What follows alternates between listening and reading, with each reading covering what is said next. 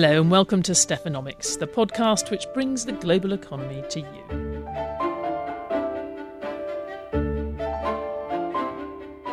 Now, you've probably heard a few things about Brazil's new president, Jair Bolsonaro. He's a controversial right wing populist who once said he could never love a gay son. He's also a big fan of Donald Trump's. They swapped football jerseys when Bolsonaro came to the White House in March. But I'd be interested to know whether they talked about economics on that visit, because when it comes to trade and the economy, the Brazilian president couldn't be more different. Now, Bolsonaro admits he's no expert, but he's handed the task of turning around Brazil's anemic economy to Paulo Guedes, an alumnus of the Free Market University of Chicago. Now, Chicago style reforms were all the rage after the so called Chicago Boys helped transform Chile's economy in the 70s and 80s. But they've fallen out of favour in the last few years with all the questioning of neoliberal economic policies we've seen in the wake of the global financial crisis. Looking at Brazil, thinking about its decades of boom and bust, a bit of shock treatment doesn't sound such a crazy idea. I'll ask Larry Summers what he thinks of Guedes' plans in a few minutes. But first, Brazil economy reporter Bruce Douglas has been taking a closer look.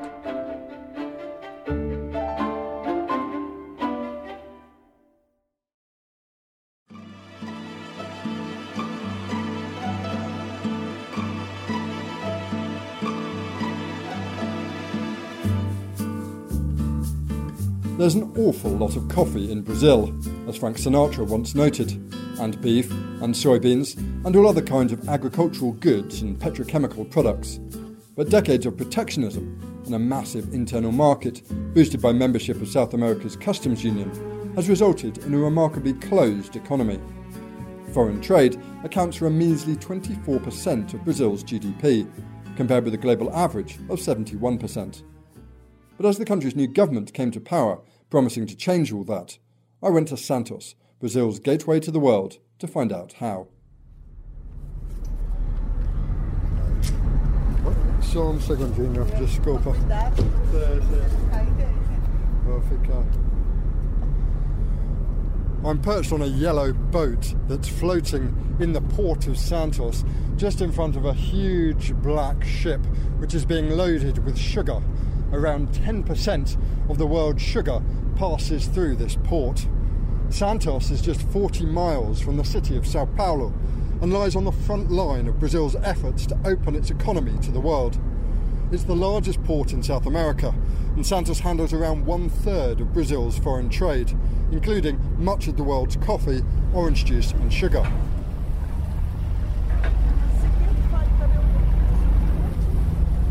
Okay, and up. Uh, please, can you tell me your name and your title and where we are? Okay. Uh, my name is uh, Célia Regina de Souza. I'm a journalist of CODESP, uh, the Port Authority of Port of Santos. So, Celia, tell me a little bit about the Port of Santos. Port Santos, the Port of Santos has around 14 kilometers of quays, enough for 55 ships. Today, we handle all kinds of cargo paper, cellulose, soybeans, sugar, wheat, chemical products, petroleum derivatives, and alcohol. Produtos químicos derivados de petróleo, álcool, açúcar. Goods have flowed in and out of Santos for almost 500 years. It's the gateway to Greater Sao Paulo, the most industrialized region in the southern hemisphere and the biggest consumer market in Latin America.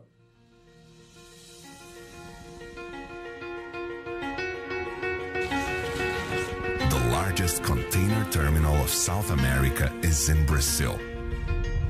With intelligence in logistics and efficiency. BTP is the biggest privately owned terminal in the port. After showing me its corporate video, Natalia Nomura, BTP's commercial manager, gave me a tour.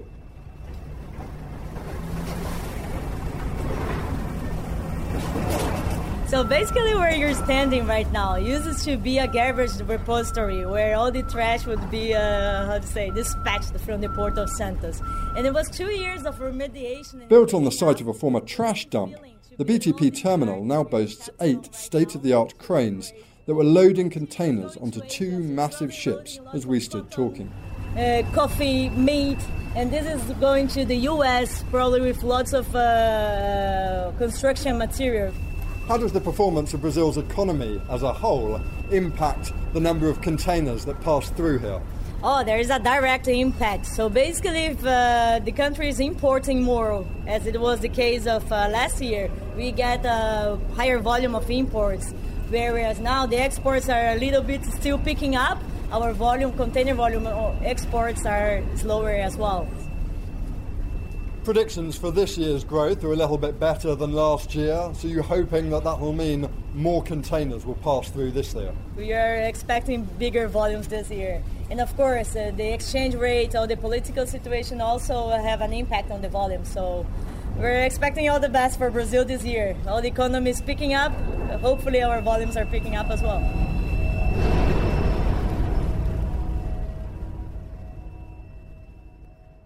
Since Brazil's economy dropped off a cliff between 2014 and 2016, the country has barely returned to growth. Boosting foreign trade would obviously help its recovery, and here there's massive room for improvement.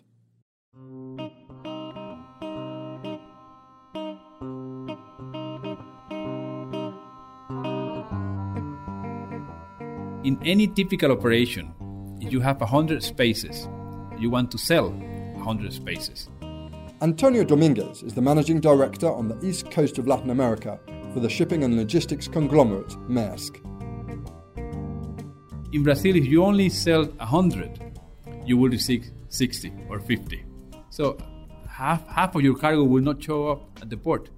Why? Why won't the cargo show up? Because the customer will tell us, you know, I was unable to find uh, a trucker. I couldn't get all the documentation on time. I was stuck on inspections, so the cargo will not arrive to the port. So here in Brazil, we have been forced to uh, overbook every single vessel, sometimes as much as 300%, to be able to sail at 100%.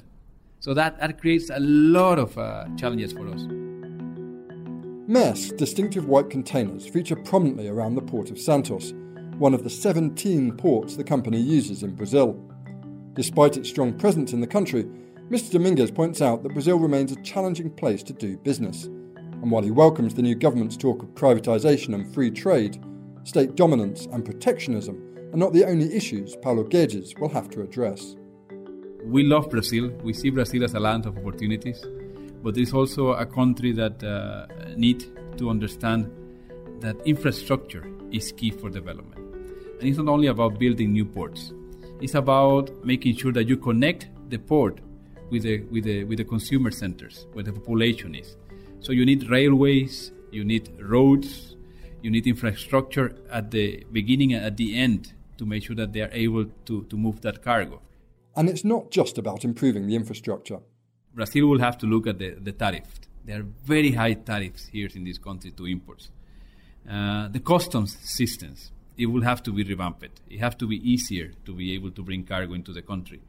Uh, the taxes in the country are highly unpredictable. You know, it can vary a lot from one commodity to the next, and, and there are not many uh, good ideas why they, they, are varying. So, the legal systems, I think, is overburdened in this country. You know, you have a lot of uh, hurdles that you need to, to actually loop through. So that that also needs to be simplified.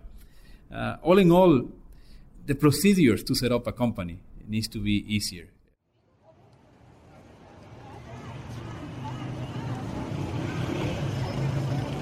The sprawling megalopolis of Sao Paulo is the engine room of Brazil's economy. If Latin America's largest nation is to start motoring again, here is where it will start.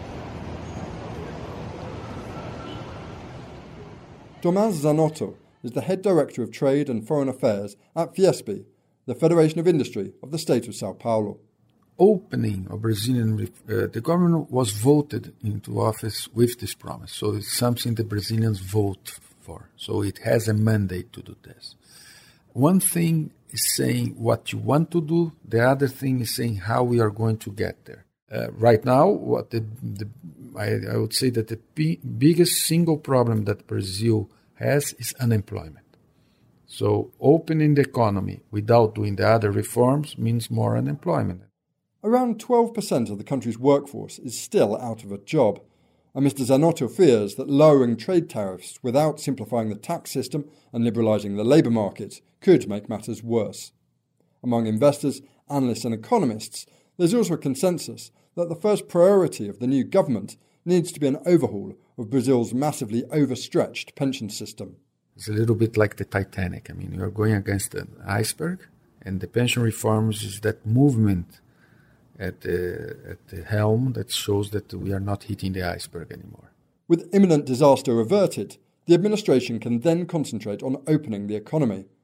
But ensuring that such a move is a success will require skillful coordination between all branches of government. Opening the economy depends only of one ministry. Uh, having a better business environment depends on other ministries and the rest of the government and also on Congress. So, so one thing is a given, the other is something we have to fight. I understand that when you when you pay attention to what Minister Paulo Guedes says, I mean, it makes a lot of sense. Okay, and and uh, and and this is why you have this kind of bullish environment or expectations. Um, but you know, any professor in strategy on a business school will tell you that good, good strategy is 10% elaboration and 90% implementation. Has Brazil ever attempted to liberalize before? Uh, it it did uh, it did something like that in um, 89 90 and it was a disaster because it just opened the economy without and was not able to to to push through the other reforms. So so we had hyperinflation unemployment was, was such a disaster that in the last 28 years nobody talked about this. With a massive internal market brazil has long seen little reason to open its economy to the world. But with the country well on the way to another lost decade there's a feeling that this time it may be worth the risk. What are the potential dangers or pitfalls of a more liberal Brazil? Look what's happening outside of Brazil. I don't know if you're British or not, but uh, so, seeing Brexit, seeing Donald Trump, um, they are the result of, at the end of the day, mainly Lehman Brothers crisis and very liberal economy. So so we have, uh, uh, I, I, mean, you have very good examples of the pitfalls that you can have in a very liberal economy. Now, that said, Brazil is getting out of almost 70 years of state driven economy and it got us what it got so we need we need now maybe a neoliberal old style Chicago school for some time makes some sense for Brazil. There's really no precedent for the rapid liberalisation of an economy the size of Brazil's. South Korea in the 1960s or Chile's a decade or so later offer few clues as to what's in store for Latin America's largest nation. But with Brazil still struggling to recover from years of recession, corruption, and political conflict, this new government argues that it has no choice but to find out.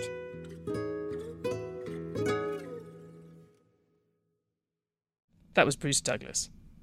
Now, you might remember I spoke to Larry Summers last week, the Harvard economist and former Treasury Secretary and advisor to President Obama. I took the opportunity to ask him about what was going on in Brazil and also about the radical left wing prescriptions for the economy recently coming out of the US.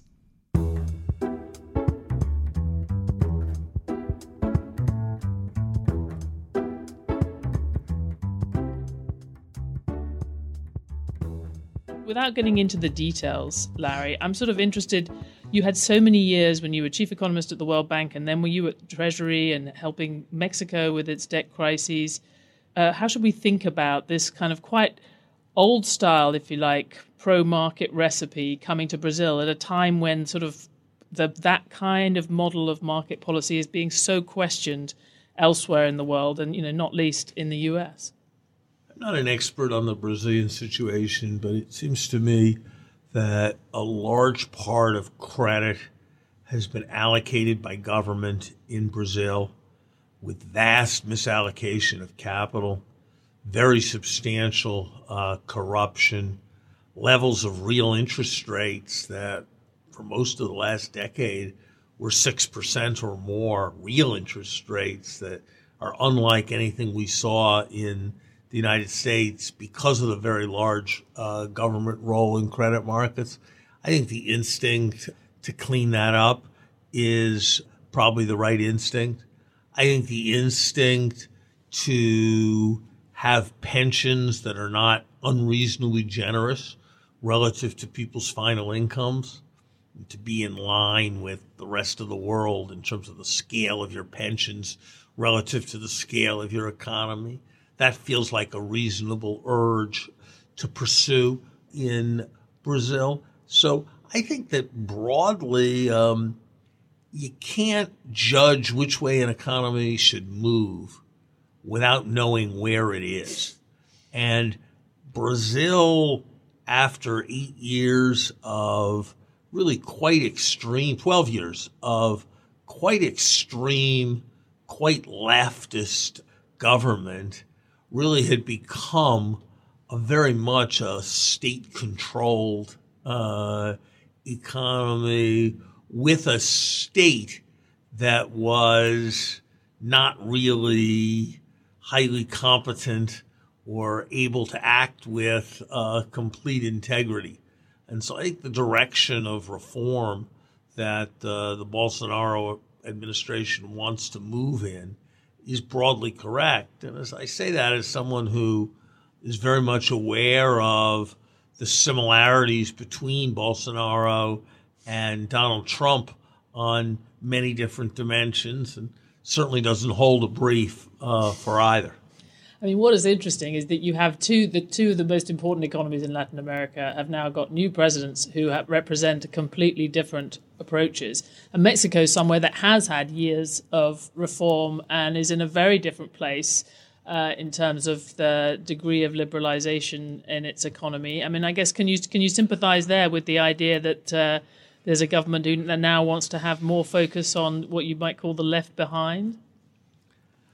I can sympathize with the desire to focus on the left behind, and I think that income distribution oligarchy have been real issues in Mexico for a long time. I'm not sure I can sympathize quite as well with the idea of keeping the private sector out of sectors like oil and telecommunications. I'm not sure I can sympathize quite as much with the more cavalier approach that sometimes seems to be taken to in Mexico on issues relating to property rights or enforcement of contracts. But I think the emphasis on investing in people, on education, on kids, I think that's all quite appropriate. I had one more thing I wanted to ask you about. Uh, we've had several years of you contributing debates about macro policy, and you're very much associated with the view that we should be changing our attitude to fiscal policy, and particularly in the event of another downturn, we should have a different approach to to the sort of sustainability of, of uh, fiscal uh, stimulus and we should expect to rely more on fiscal policy down the road because of this situation of very low interest rates and the fact that monetary policy is going to be constrained. And the surprise comes from people who've heard all of that and then hear you so vigorously condemning the proposals of the likes of Alexandria Ocasio Cortez, um, who is also associated with, uh, sort of, in a sense, talk of, of, of fiscal stimulus and fiscal activism. Why is it so important to you to draw a distinction between those kind of radical Democrat proposals and what you've been talking about over the last few years? I think it's a fair uh, fair question, uh, Stephanie.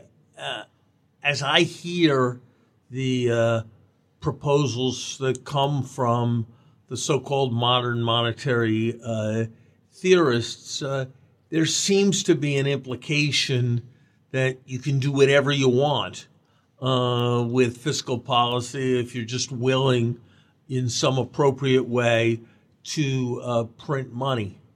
You know, the analogy I like to use is with um, incentives and supply side economics.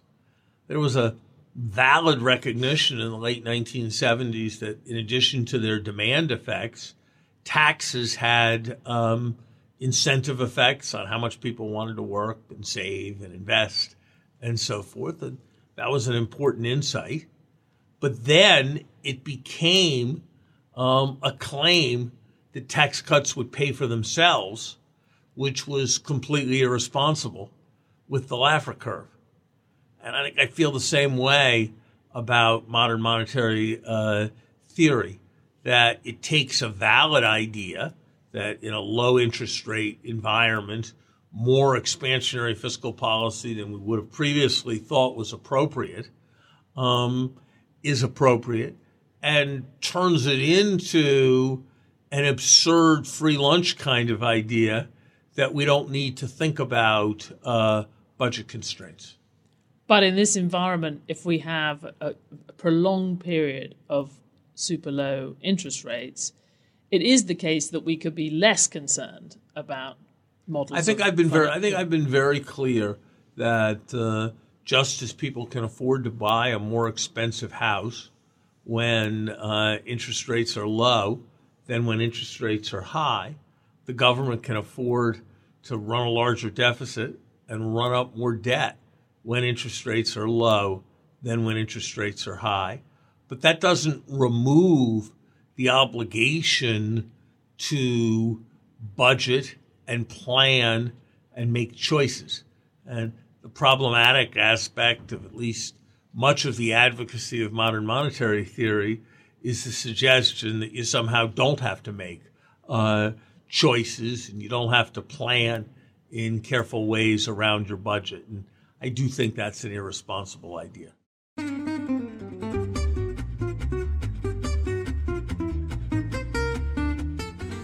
Now, I just have time to give you one more piece of news, and that's the announcement of the not at all coveted prize of Most Miserable Economy of the Year for 2018, as measured in the latest Bloomberg Misery Index.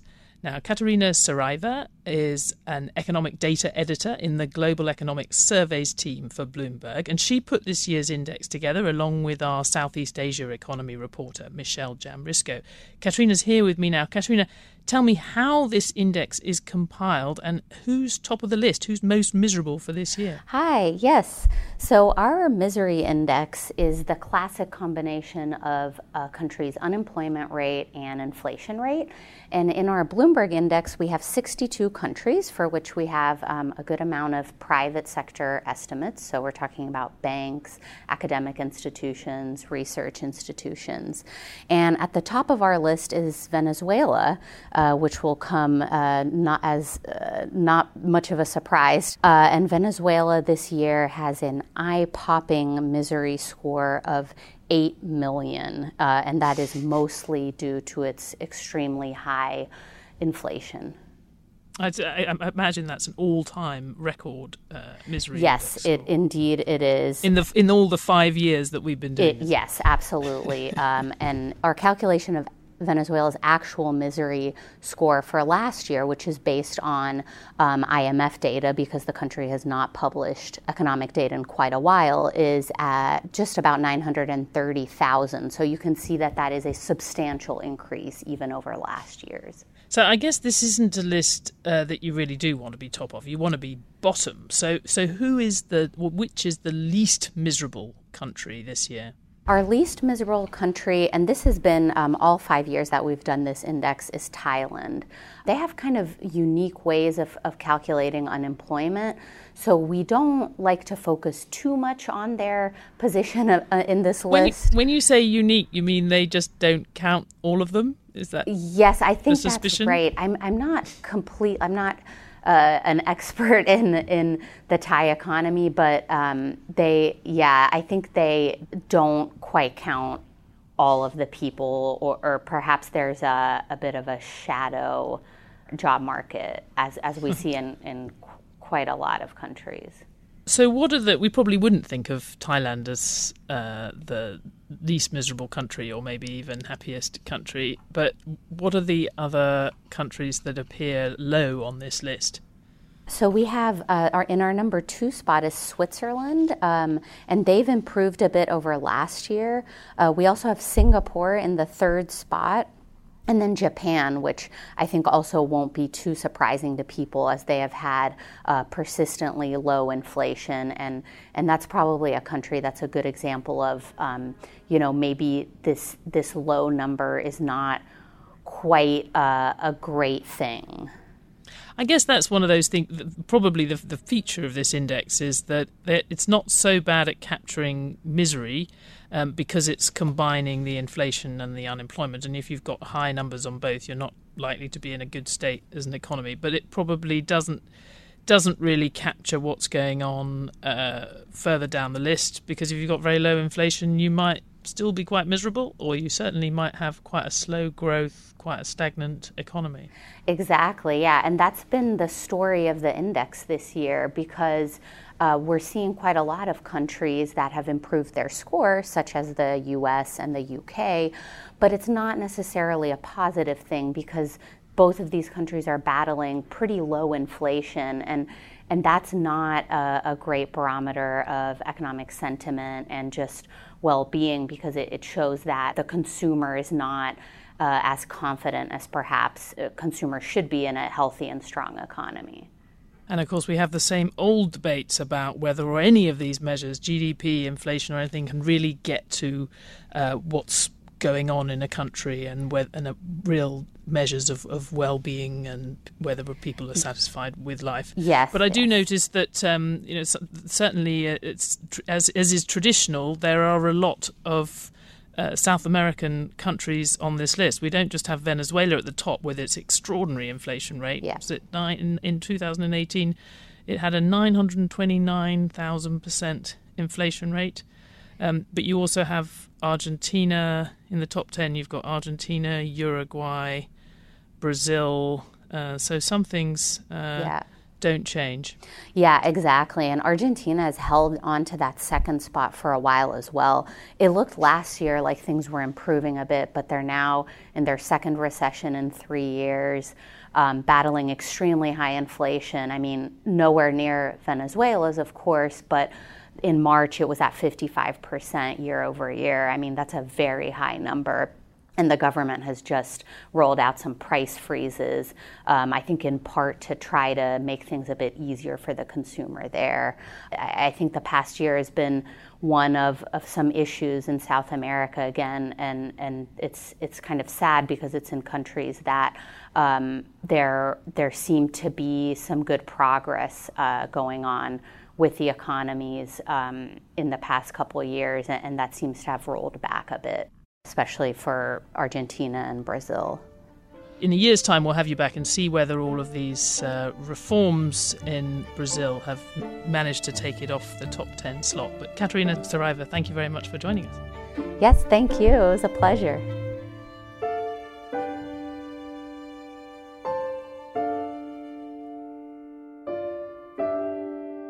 Thanks for listening to Stephanomics. We'll be back next week with more on the ground insight into the global economy.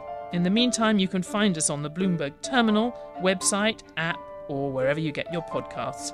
We'd love it if you took the time to rate and review the show so it can reach more listeners. For more news and analysis from Bloomberg Economics, follow at Economics on Twitter. You can also find me on at my Stephanomics. The story in this episode was reported and written by Bruce Douglas. It was produced by Magnus Henriksson and edited by Scott Lamman, who's also the executive producer of Stephanomics. Special thanks to Professor Larry Summers, Catarina Saraiva, Raymond Colitt, and Simone Iglesias. Francesca Levy is the head of Bloomberg Podcasts.